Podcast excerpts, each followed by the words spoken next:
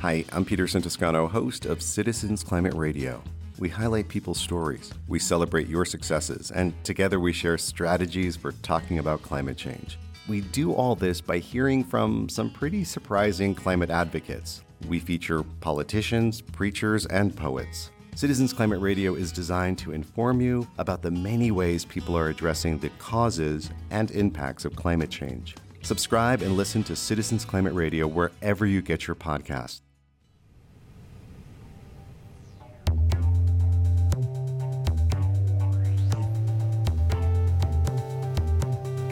Welcome to Climify, the podcast that connects climate scientists and design educators together so that we can help combat our climate crisis in our classrooms.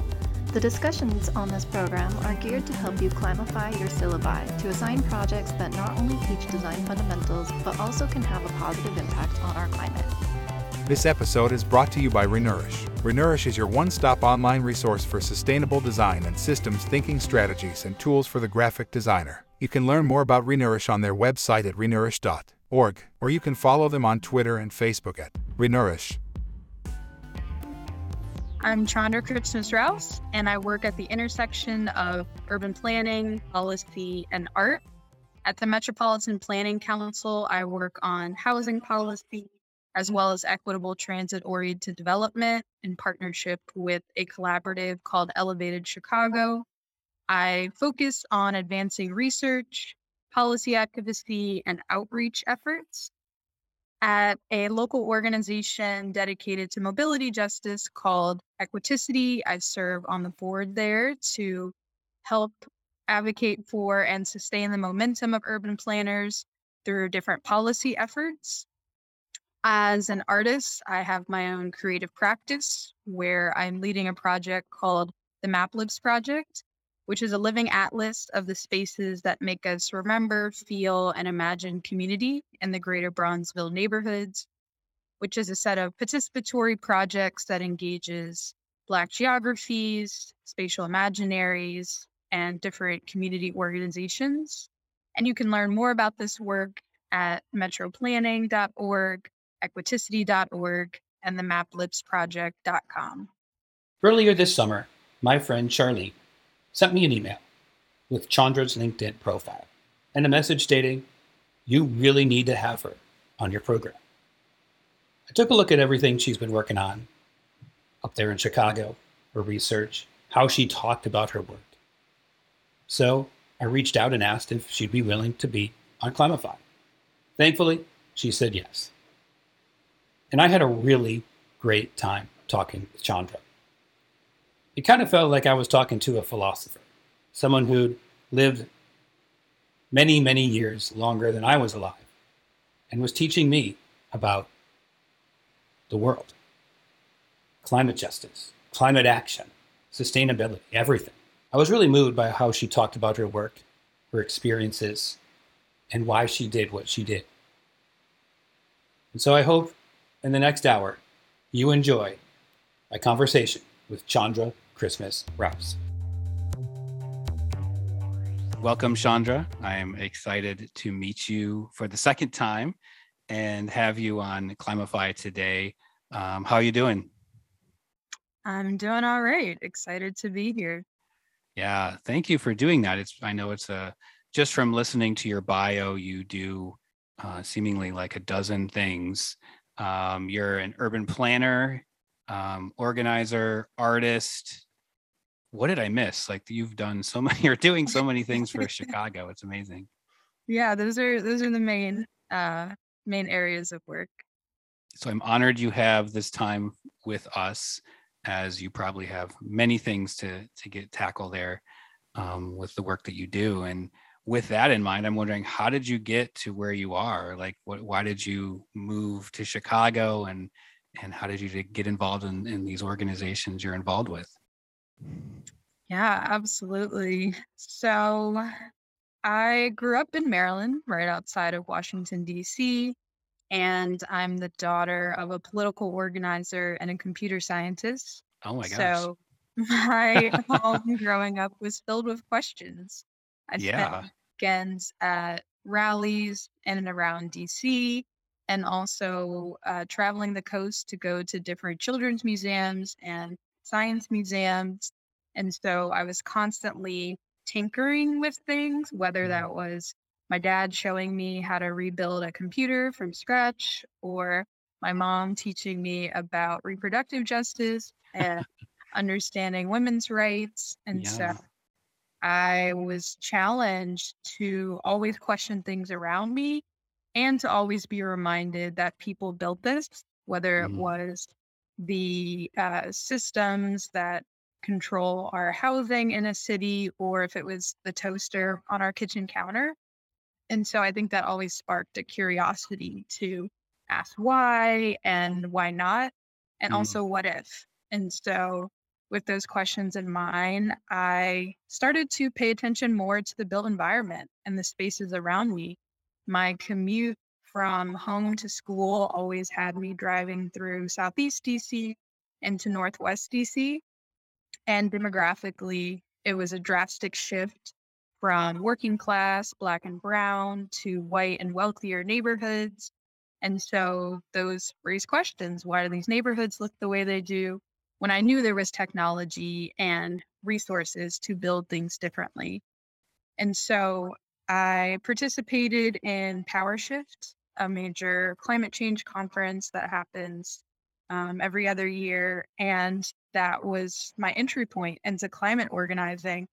And I remember as I was a facilitator at that conference, I was writing a paper about the transition from the civil rights movement to the Black Power movement. And so all of these things were Wow. I was, I was wrestling with all of these Yeah. things at once in this uh, climate space, uh, which at that point um, was very focused on biodiversity and um, energy transition. But I really wanted to think more about what it takes to shift power in the context of race and class, which is what I was writing about. So that really was a turning point for me to think more about environmental justice work and how I could use the built environment to have an impact in environmental justice work. So when I arrived at grad school, I was studying urban planning. And prior to um, starting grad school, I was working in Nairobi, Kenya as a climate change uh, planner and thinking a lot about these issues at a global scale. And so moving from Nairobi to Cambridge, Massachusetts was a pretty That's, hard that's a shift. it was a big shift for me and a hard transition. And so I met a uh, fellow at my grad school um, named Eric Williams, and he was a Loeb Fellow at Harvard GSD for the year. And I was telling him about how I was struggling to transition. And he said, Well, you should come to Chicago. Wow. like, Chicago. yeah, I was like, I've never been. I have family on the East Coast and West Coast. I'm also telling you, I'm struggling to transition to a place that I'm in right now. So, Yeah. I'm not And he said Chicago. move. He said move to a, a yes, similar, colder place. yes, exactly. Um, and so I took him up on the offer and wanted to better understand the story that I had constantly heard of Chicago being a tale of two cities and um, understand the history of redlining and why it had been so pervasive and successful in a lot of ways in the city. And so I did an internship my summer of grad school and really got to understand not only the power that existed to create disinvestment through different kind of government policies and protocols, but also how much power different community based organizations had and the ways that they were uh, fighting back against that. And spent a lot of time in church basements and woodlawn and um, at farmers markets uh, on the south side and at chess tables with elders, um, at libraries with young people, and just got a taste for the deep love and commitment that I felt from folks to wanting to reimagine the city. And um, I think the the tool of imagination is something I use a lot in my work. And so I was so inspired by folks' commitment to imagine Chicago differently. So after um, grad school, after doing research on Chicago for my thesis and being committed to um, continuing the work that I had done in my internship, I decided to move here and, mm. and join join the many uh, folks that that fight to make this city better. That's a wonderful story. I you had some great parents. It definitely was. Um, they had some great influences on you, and I wonder um, all those experiences, and then you're in Chicago. Um, did you find it to be? Because I, I was listening to how you were basically embedded yourself in different communities in Chicago, and you weren't from Chicago, and how how difficult was that for you? Did you find that to be a, a pretty easy thing to do, or or was it not? I felt very embraced in many of the spaces that I was in. And I think it was about showing up in the places where folks were most comfortable and, and felt a sense of belonging. And so, even as I was doing interviews for my master's thesis, I always asked folks to tell me the place where they feel at home and I'll meet mm. you there. And so, oh, that's great. yeah. And so, I think chatting with folks at their kitchen tables, on the couch in their living room, at their favorite coffee shop, allowed for a level of vulnerability that wouldn't mm-hmm. have been possible in a library or in a classroom space. And so I felt very encouraged and um, embraced by by those folks.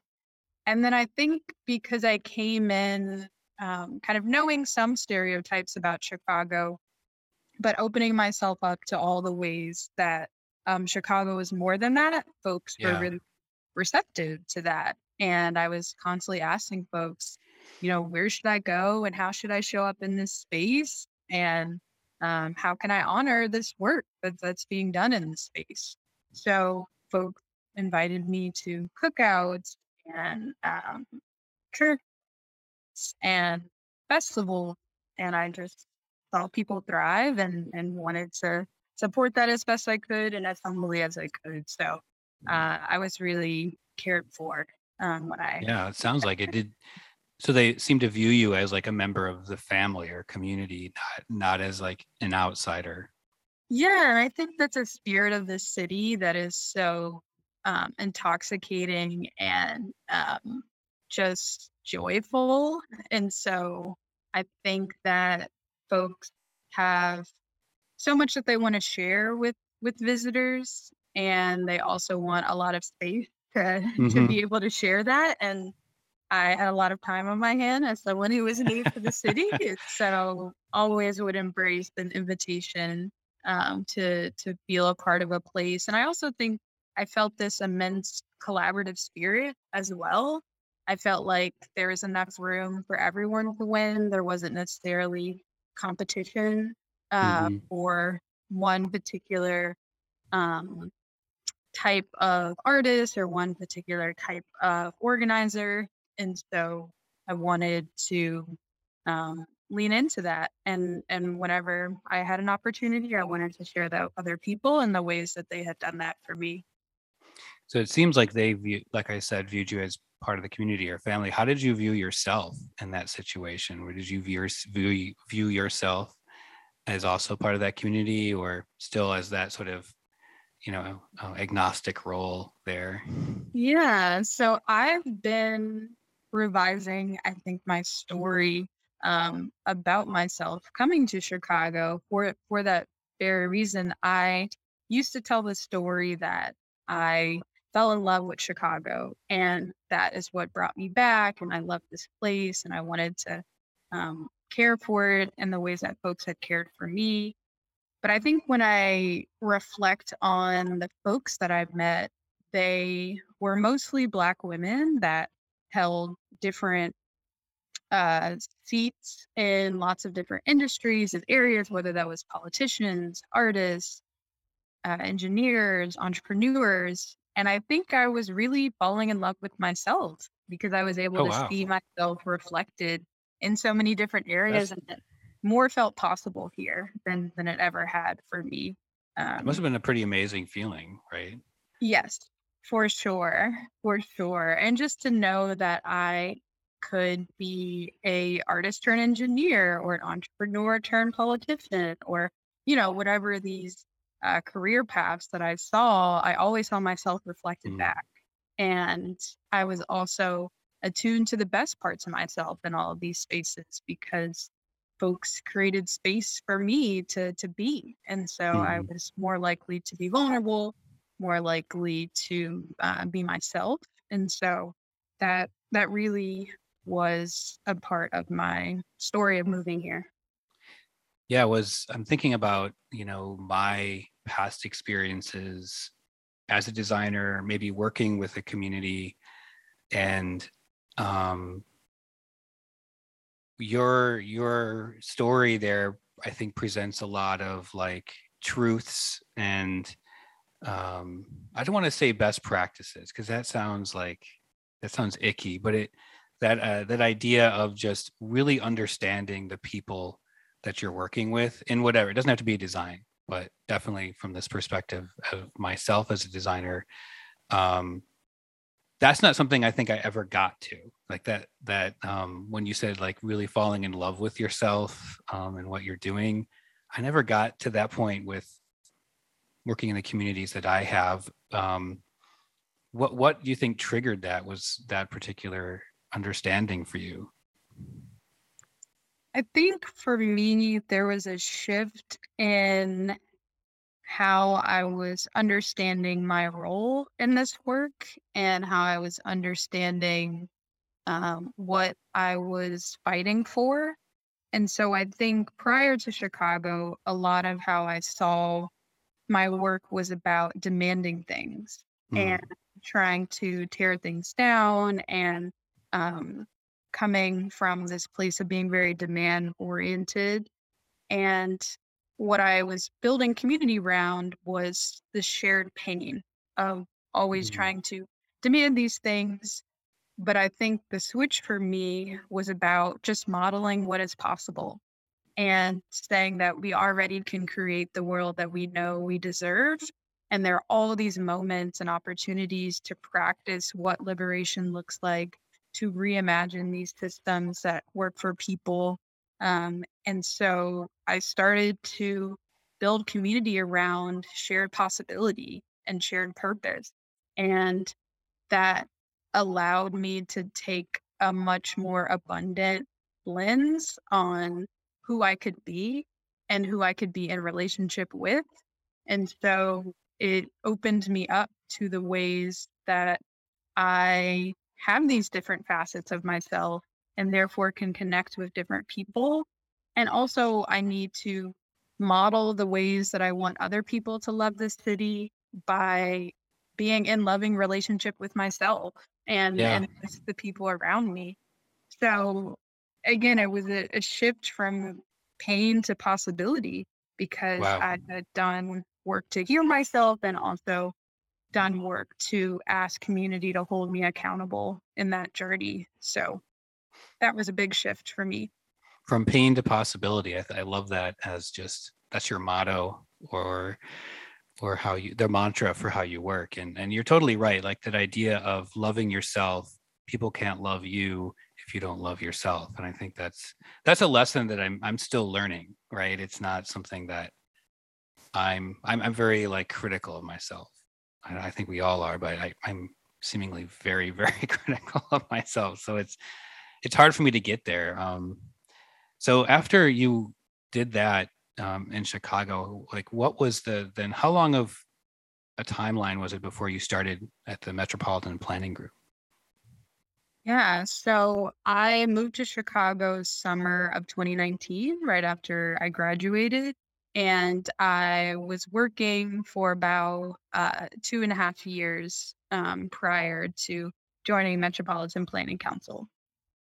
About two years, and Yeah. so within obviously in your current job, um, I'm guessing that you're taking all of those lessons, all of those emotions and, and everything that you took from what you did in 2019 right um, into your job now is um, and are you finding like there are um, even more or different effective ways to to help the community through your job um, different from what you were doing before Yes, I think the role I had prior to this was a national role. And so my scope was very wide.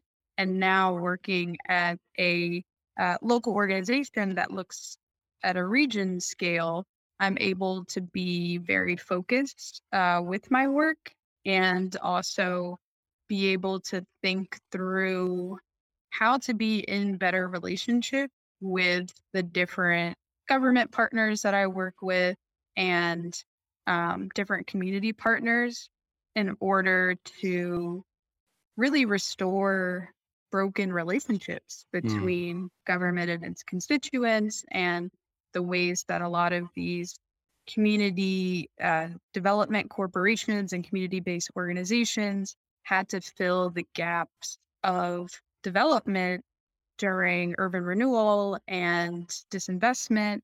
Um, and so having that resurgence happen um, and now thinking about the relationship that needs to exist between these groups is uh, a huge priority for me.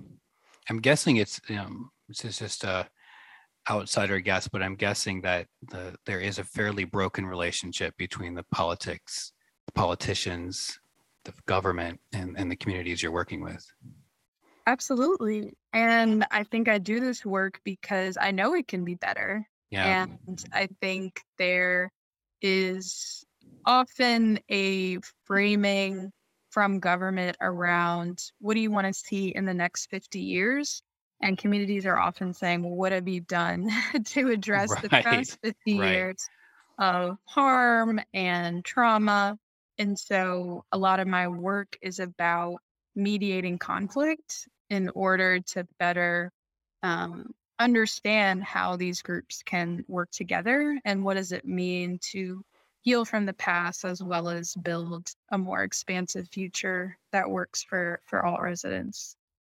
Do you have a um, a story that sticks out to you um, in your work where there was um, that that sort of movement forward uh, that you just spoke about yes so i manage a program called change teams and i work primarily with the department of housing to help them institutionalize equity through a range of internal uh, projects. And so I was facilitating one of the workshops. And in preparation for it, I read the applications of government folks who applied to be a part of these change teams.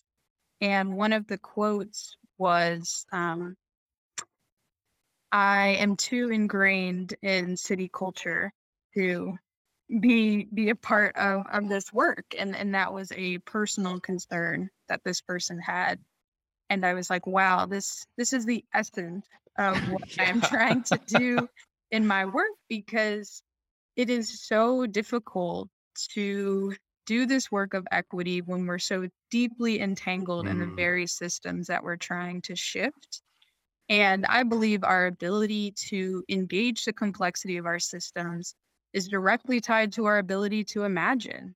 Mhm. And so for me, I want to create a portal or an opening for folks to really begin to reorient themselves to each other in order to actualize the change that they want to see in community. And so the, the culture shifts has to start right there in terms of how folks are relating to each other because people created that culture. And that then has set precedent to make so much of our inequities tolerable. And I'm trying to help facilitate conversations about a future that is irresistible and where folks have to then indict themselves and these systems and the ways that we have um, distanced ourselves from from that potential future where systems work and there is resources for systems like housing. And so I think that was an example of some of the challenges that I'm Mm. working through as I think about uh, culture shifts and why I start this work internally on the relationship level in order to prepare government to engage with its constituents outside um, of those interpersonal relationships. Yeah, I one of the things that keeps on coming to me as you're talking is how the successes that you're having when you're talking about future or what we want the future to be. It's you're speaking from it from a very hopeful perspective. I, I keep on feeling hope when when you talk, and I think that's really powerful, right? The idea that we can and ha- we do have the power to do better. And it takes it takes a community. It's not you know you against the world or you're the hero. It's that everyone's together in this. Um do you see that yourself? Do you see your um that that's what you're doing I haven't thought about it in that way because for me, this is about discipline and in imagining myself into the future. I Mhm. think there is a lot of narratives and cultures and policies that are preventing me from even seeing myself in the future. yeah And I know I only am here because someone imagined me to be in the future. And so I want to help others unleash that ability um, so that we can get to get to the future that that we want and that we deserve. So I um I think with hope there tends to be an assumption that that we will win and I think we have um, work to do to yeah get yeah definitely and so I always um, think about this work in terms of um, commitment and and discipline and um, relationships that Mhm. will get us there. well when we first let's let's talk about that topic because when we first met over zoom i don't know months ago uh, you mentioned futurism you mentioned uh, specifically afrofuturism can you talk a little bit more about what that means and, and what your interest is in that um, maybe in your personal work or, or or professional Yes. So the first type of planner that I was inspired by um, is a poet and architect named June Jordan. And june she- june jordan June Jordan. okay Yes. got it And she created this plan for Harlem called Skyrise for Harlem. And she created these fantastical building designs and what I would consider a very Afrofuturist, Black feminist lens on how to design the intersections of Harlem and the buildings of Harlem to directly respond to the social, economic, and cultural needs of residents. So I think having that Afrofuturist vision for me, I finally saw my vision reflected back Hmm. because for me, I want to be able to see the best versions of myself into the future. I think that's what Afrofuturism and Black feminism um, allows us to do. And so I am always thinking about how we can write new narratives of the future that are not just focused on everything going wrong, but actually inspire people and compel them to want to be a part of that future. And when I saw her depiction of Harlem, I was like, oh, I exist in that Harlem. I don't Mhm. exist in the Harlem that they now say is gentrified Right. and is unsafe and fill in any stereotype um, or, or narrative about that community. And so it, it, it didn't inspire me to want to fight to, to build a better Harlem or any other type of cultural enclave like that um, in the US. But seeing these compelling stories about possibility um, inspired me. And so I want to create that for others to Mm. involved in this work. That's that's uh there's there's some we're on a similar wavelength here about this and um maybe coming from different backgrounds of course but i i find myself looking at cities or parts of a city and i i see what it is and i always feel kind of foreign to it um because it's not my home necessarily but i i try to always imagine i guess what it what it could look like you know what how could we make this better and what would it be? So i kind of find myself maybe i'm like in this like metaverse of or multi dimensions at once where i'm like looking at it now and then gosh what would we need here just to make it more equitable make it more green make it all of that? Do you do you also do that as well? Am i the only weirdo doing this? No i think that is the power of design it allows you to see things that don't yet exist Mhm. and is a promise that they can and will exist um, with with your work and and with your particular gift to create them and so that is absolutely the reason i wanted to go to design school to study urban planning because i needed a reminder of what's possible and i think the pedagogy of design school is anchored onto that. Yeah, I agree with you totally on that. And um, we're going to take a break here. We're going to talk about design and climate and resiliency right after these messages. Do you want to help design a better world? Start by subscribing to Evolve CPG, a podcast featuring the purpose driven entrepreneurs, executives, and consultants behind the most impact driven brands in the world. You'll learn how innovative leaders are leaning into their purpose, how better for the world brands are scaling positive impact, and how the product industry is solving some of the world's biggest problems. Be part of the evolution. Find Evolve CPG wherever you get your podcasts and visit evolvecpg.com to learn more. Climify is all about bringing together climate experts and design educators with one goal in mind to create a more sustainable world. Eric's discussions are full of interesting ideas and important takeaways, but as young climate designers, we found ourselves left with more questions than answers. I'm Grace, a 2020 graduate from the University of Illinois Urbana Champaign. And I'm Rachel, a 2021 graduate from Elon University. We're hosting Climify Deep Dives, a mini series right here on Climify that takes a closer look at the topics Eric and his guests discuss. We'll reflect on things like industry wide practices, the systemic responsibilities of designers, ethical debates, and more. And as recent grads, we'll be coming at these topics from a student's perspective that may help inform your own classroom discussions. Join us for this mini series and don't miss any updates to Climify Deep Dives by signing up for the Climate Designers Educators newsletter at climatedesigners.org/edu/climify. So, Chandra, welcome back. Um, I wanted to get more into design now that um, you brought it up. We both started talking about design.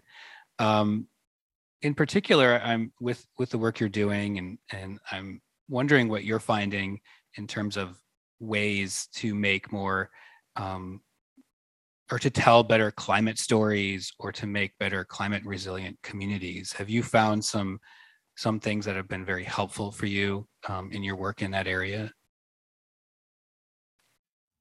Yeah. So I think for me, I always start with a personal story.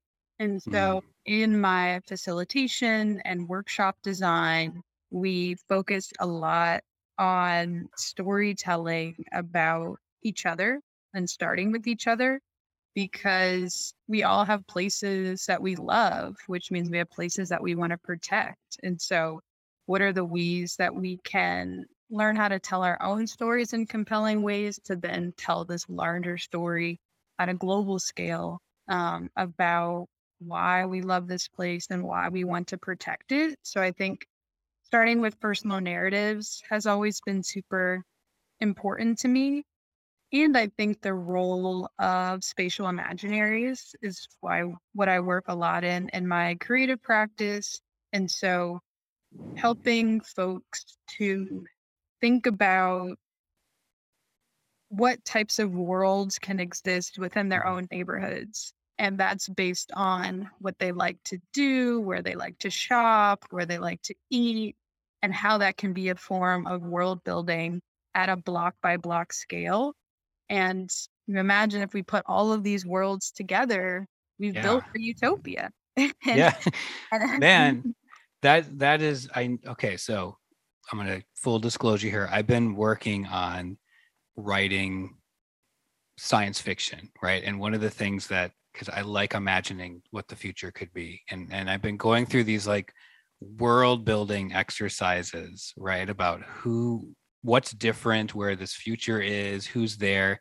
But I never thought you could use it practically outside of, of doing this where like just like you said i love i love that idea of like this i can imagine as an as an educator myself right um having a student do this in the classroom yes. um i'm i'm guessing that people really enjoy doing this because i i loved doing Yes. inventing my my uh, universe or whatever you want to call it Absolutely. So this is what I do with the students and elders that I work with in my creative practice. And so the Map Libs project that I had mentioned earlier asked folks to complete a word game inspired by Mad Libs.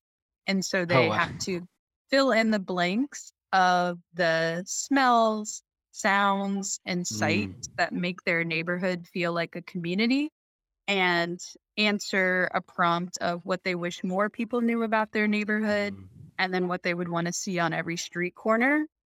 And these incredible utopic visions that students are creating inspire me so much because we're then able to have a conversation about what are the ways you can make that building or um, park that you want to see on every street corner reflect all the best versions of the places that you love in your neighborhood. mhm. So, how can it smell like your favorite barbecue spot? How can it sound like your favorite block party? How can it look like um, your favorite room in your grandmother's home? And so, that's what I encourage students to think about. And I remind them that we can start now. Yeah These aren't futures that are 100 years out because someone imagined their neighborhood to look like exactly how it does now. And so they also can be the author of that story, beginning with the ways that we're able to generate the elements that are most accessible to us, which is our sensory experiences. We know when we feel a sense of belonging, when we feel Mm. safe, when we feel at home.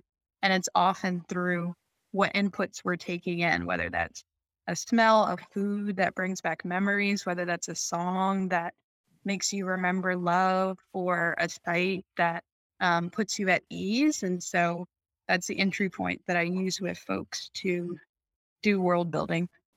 do they ever talk about you know in the current state um, smells that may be bad like pollution or do they reference do they reference climate ever For sure. They definitely talk about um, trash as a form of pollution, or when I would do it um, further south, closer to the uh, more industrial parts of the city, the soot that would come Mm, off of homes or um, just like the smog that's created. And so all of those um, all of those sensory experiences are are happening for young people and this is an opportunity for them to name what that smell is what that mm. kind of cloud is and that someone is creating that which means someone can undo it. Yeah and of course you're telling them that they can be the the force that undoes it. Yeah so i think they can be part of the solution And right. so I never want to be naive about the power and privilege that has created these types of disparities. yeah Always want to respect them enough to be that honest. But I think it opens up a conversation about what their particular both skill sets are and what brings them joy. And that that is actually the nexus for how they can be helpful in our climate change um, battle right now. Yeah, that that answer really is. I think it's really impactful for me and, and hopefully others in that I've been thinking throughout this season about, you know, the the term climate change, you know, the the building of the better future um, that we could and can do. And I'm wondering your perspective on, you know, do we really need to rethink how we talk about climate change, how we talk or how we tell uh, the stories that we do about it? What what stories need to be told differently? Um, and I, yeah, I'll just leave it there because I have a lot to I have a lot to say about this, but I want to yes, hear what you have to say. For sure. So I constantly think about language. That was the entry point for me to think more critically about having a creative practice because I felt like we didn't have the right vocabulary to imagine a world that didn't exist based on the logic of redlining and hierarchy of humans and development. Um, and so for me, I want to think about words that bring us into the future that we're trying to build. And so we often talk about transitioning, and I've now moved into language around transformation mm-hmm. because mm-hmm. I think it allows us to think more abundantly and about the relationships that will need to shift in order to actualize any type of technocratic solution. Mm-hmm. Um, and so it's not enough to uh, transition from one type of resource to another, but like a more generative understanding of our relationships with each other, where it's not built out of exploitation, requires a transformation. So I think that is a big part of it. Another part of it that I'd mention is around how I do this work at the relationship scale and thinking about where all these moments of courage that I think can happen in government. And for me, that is about restoration. And so, mm-hmm. particularly about the ways that we're able to restore relationships between government folks and with folks inside and outside of government to reimagine what public institutions can do.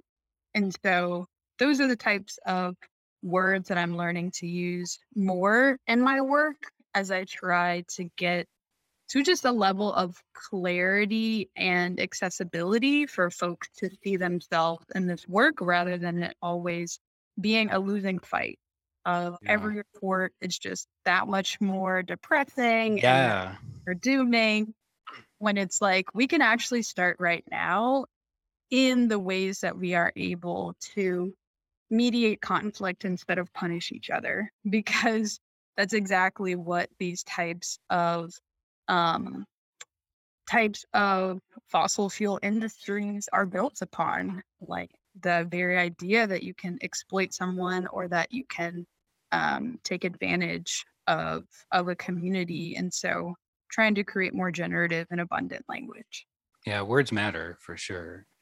And uh, what I appreciate about appreciate about what you said um, and what you do is that you're at a very human level, right? And it's like the idea of sustaining life or sustainability is about people. It's about making sure that we can live, right? Because the Earth's going to be fine, right? It's mm. it may kick us off, but it's about us and like really finding out about into at an individual level like how we can get on board with things and, and make the future we want I, that's that's what i really appreciate about your work um, i wonder um, for you because you talked about kind of fixing relationships um, and you're you are where you are right now do you feel yourself mm, i don't want to say um, well i guess I guess it could be phrased this way, but like moving up the the ladder in government, do you feel yourself being in these sort of decision making roles later on?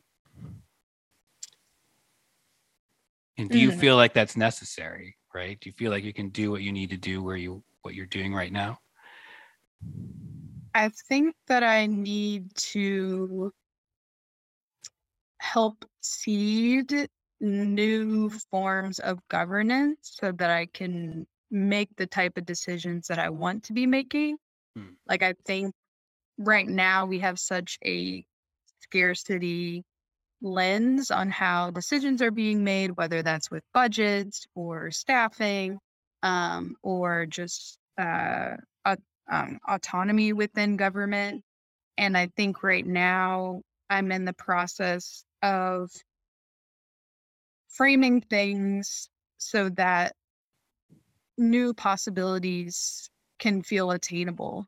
And Mhm. so I want to stay in this institution building and reimagining role. And I don't think that always needs to happen at the top of leadership because Yeah. you know the, the most senior level of leadership can only exist because there's a junior person you True. know and so Yeah. if you take away a junior person there that you actually have no seniority you're just a Right. regular person Right. so you know i think there's larger conversations to be had about our antiquated systems of, of government and leadership but i think where i see myself being most helpful in this work it's about kind of holding people accountable to the best versions of themselves because Mhm. reflect that back in the spaces that we are. And I think as you go up the rungs of leadership, you can often lose sight of that and Yeah. and feel um, that that's no longer important. And so I'm trying to create a space for failure, a space for reimagining, a space for learning. And I think that needs to happen at all levels of government. Mm-hmm. You know, I I uh, I feel you on that one. I was in some leadership before, and the more I did it, the less I think the the more detached I was starting to become with why I felt I sh- needed to be a leader in the first place. Yes. And yeah, I don't know if And that's that the is- Er, yeah, that is, I feel what I'm actively working to shift. And I yeah. is a reminder that the very statement you just gave is a reminder of why my work still matters. yeah, Because I want exactly. Folks that are growing in their in their uh, leadership to actually feel more in relationship with the people that they're trying Mhm. to ultimately serve as a, as opposed to more detached um, and and to kind of see the ways that they're bringing folks along with them and i think we have to keep seeding those conversations Mhm. for that to feel possible yeah because the the the more the more sort of leadership you have you're not doing the work you did before right? You're kind of Right. watching it happen and sort of mediating and managing it. And i just remember one of the second or third jobs i had it someone told me well, we're grooming you to be one of the design directors. And like a month later i quit and and, and moved on because i realized like I, I don't want to do that work. So i'm glad that you are you know what you want to do. I think that speaks a lot about who you are. Thank you. I'm continuing to learn and i think that i i am at this place where i'm not just facilitating to an agenda i'm facilitating to a room of people and every conversation we have pushes me to to shift my thinking pushes me to adjust um, any type of curriculum that i'm building and that to me is the most um, generative space i can exist in when i have enough room to be that adaptive and so i think that then translates to how i build a career or um, really un- have a deeper understanding of my purpose um, and and capabilities. And i think it's in the ability to take in new information try things out fail and then you know try another thing and, and kind of better understand where i fit into this because not all work is my work and right I am learning about who I need to be in relationship right now to um, be able to shift culture of policymaking in the ways that um, feel like they open up new senses of possibility. But I am still learning the right tools and the right pacing for what that work looks like. Do you have any advice for anyone who's listening um, that's inspired by what you're doing? Um, if they want to be doing kind of similar work where they are, do you have any advice for them on on on how to get started in that, or, or what the best best ways to do it are? I would start with going back to the pedagogy of design point that I had made earlier. And so one of the reasons I, I went to design school, and I don't think everyone needs to go to design school, but I do think they need a uh, laboratory space like that mm-hmm. where you're able to start with how you want the world to be and reverse engineer that. And I think that's what design school offers that other types of schools um, don't offer. And so I think folks should first find those spaces where they can hold that vision. And that may be a futures writing circle where you're just yeah. every week writing a paragraph about how the world could be. And you're just submitting it to a room of strangers. And then you write your next paragraph the next week. So it could look like that for you. Um, or it could be about a group of people where you're just teaching each other new skills and like every single session you just like quick it's not about being an expert or being perfect in it but you learn something new and it's like a show and tell kind of space like that to me is like the type of generative abundant world where we don't actually have to be a master of something to teach it and i yeah. think allows you to build both the confidence um, to both be arrogant enough to think you can teach something, but also humble enough to yeah. know that you don't have to, you're not going to get it right. So that type of like quick ideation of like, you know what, I read about turtles this week. I'm going to teach you guys about turtles. so it was just like that happens to me a lot when I teach. I get assigned things to teach, and I'm like, I don't know enough about this to teach. exactly. But I think there is a balance that you need to achieve when mm-hmm. you're starting to world build where you yeah. have to have integrity in what you believe in but also be humble enough to be wrong because that's the mm-hmm. only thing i know for certain is that we're gonna yeah, we're gonna get things wrong we're gonna get things wrong a lot right and i think the more you fail, the more you're able to do it gracefully and humbly and harm less people as mm-hmm. you as you do it. You know, we we we would hope, you know, when you make a big mistake, that mistake gets smaller along the way. And so yeah, I think I would encourage folks to like find that community for you. And mm-hmm. it could be design school, it could be a writing circle, it could be a book club, it could be a show and tell space. And then I would say the next thing is to really think about if there is something that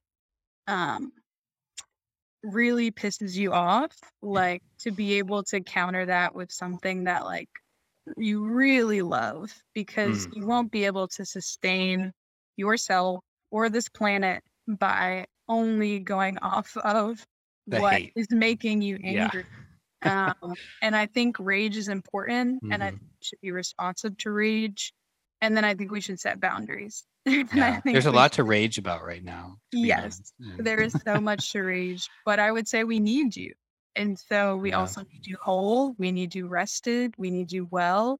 Mm. And I think what will keep your fire going is the immense joy that whatever you're doing is bringing you. And I feel so much joy when I facilitate.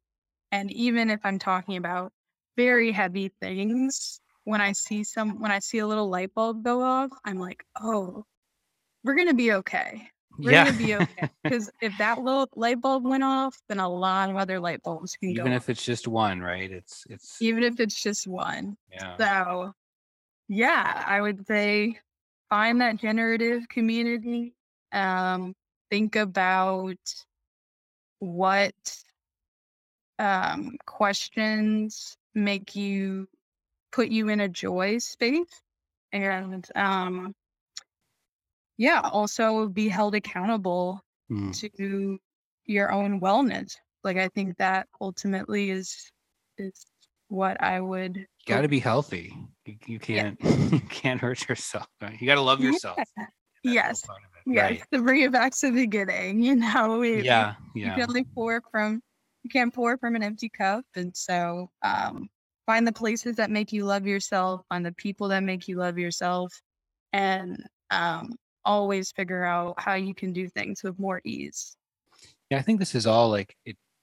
You can um, move this advice too to um, a lot of the uh, design educators that come to me and say, "Well, I do want to talk about climate. I do want to talk about community, but I don't feel like I know enough about it." But what you just said, I think, is perfect because they are enough.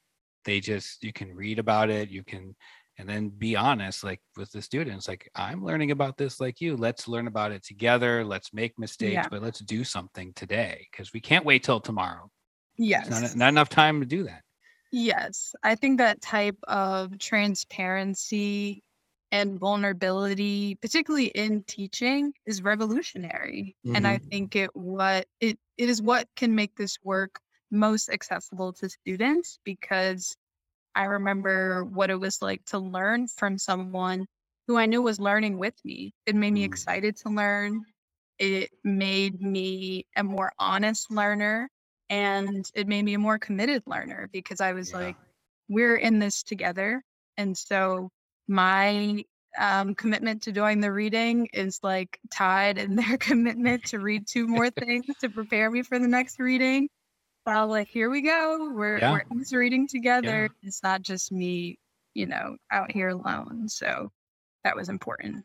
yeah it's it's hard to do though i, I find you know trying to be like that transparent about when i'm teaching because I, I do i don't get stuck in my ego or anything but i just feel like gosh you know i have to admit that i really don't know what i'm talking about and it's it's vulnerability and students can take advantage of that but i have been working on doing this as an educator and i do see the value in it i've become more as i've been older educator i've been more and more doing this and um, i hope i hope for the students perspective that it's that it's helping Yeah. I mean, I think when those questions of ego come up, I, I always think about who is the audience for that. Mm, When mhm. I when I have those questions of like, well, if they know that I don't know about this thing, what's gonna happen?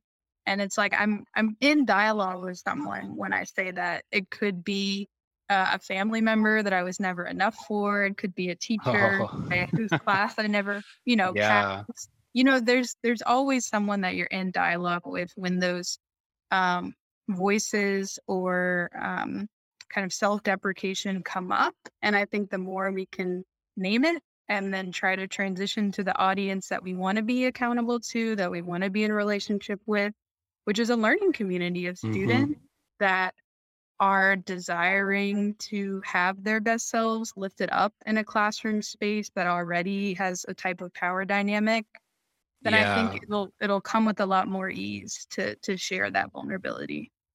I totally agree. So if if uh, if you're listening, right, and you want to teach more about climate, you can do it, right? And, and actually, like the this podcast is sponsored by the Climate Designers Network, and we have a lot of little projects you can pick up and try and and let us know how it goes. And Yeah. speaking of which, speaking of which, um, we are sadly running out of time, and this makes me super sad because you have been very inspiring to me, and I'm Thank so glad that I found you on LinkedIn randomly um, to come on here. But my one of my favorite questions, especially um, uh, for people who aren't in the design classroom, like my listeners are uh, every day, is is what would you teach if you were asked um, to teach a design class based on all your expertise and passions?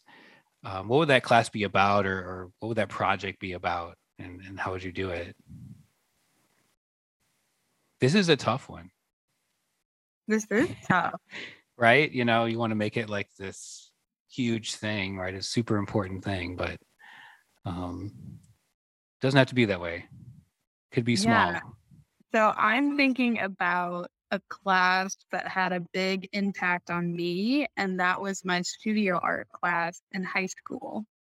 And as a part of my development as an environmentalist, I started taking recycled materials and building art from them. And mm-hmm. so I was using found objects scattered around my high school and starting to construct things. And I think the ability to take something that was, you know, considered waste and to like not only talk about the theory of what it means to build new institutions and be able to reimagine the systems that are failing us, but to like actually put into practice with our hands what that's like. I think it would be a type of Black feminist geography course where as we're doing readings and discussing the topics, we would also be constructing art from Mhm. recycled materials As you're talking. as you're talking and i think it would be the it would be these small moments of actually being able to build new worlds because we took something that was waste and put it into a new use and i think that would really warm my high school self to know that i was continuing to Yeah. drive and and build i built mobiles out of uh, coke cans or you can like cut them into spirals and like hang these massive installations around school. And yeah, I think it was playful, it was inviting, and it made everything else feel just possible Mhm. because I'd done something that wasn't supposed to be possible. Right. Something was supposed to end up, you know, at a at a recycling. so, That, it's that human spirit too, right? You're like Yes. making as you just are listening, right? yes. So look out for Black Feminist Geography. Black feminist studio art geography. course. so yeah, it, it can happen, right? We can do it. We can do it in the fall when uh, school gets back into session. Well, thanks, Chandra. Thanks, Chandra, for that idea. I, I hope it inspires, um, and I hope uh, your conversation. I know it will. I think I it definitely will. I was inspired by you today, and it went in places I didn't know it was going, and that that's the best kind of conversation, right? When it Thank doesn't you. go yeah um well, Yeah. where can we find more about you online again i know you said it in in your bio but uh, where can we learn more about you online Yeah. So you can learn more about my creative practice at the maplipsproject.com. And you can also keep up with the policy and urban planning projects that I'm doing on metropolitanplanning.org and equiticity.org. Um, and would love to connect with anyone that was inspired by this dialogue. And I'll just conclude with if you're transforming something, then you are a climate designer because that is the work that we're in right now. It's what we need desperately. And so I hope we can build together to create this future that we all want and deserve. It's a perfect way to end it thanks you chandra Thank you. This podcast is written, produced, and engineered by me. Designed by Bashul Rashik and Mark O'Brien, with music by Casual Motive.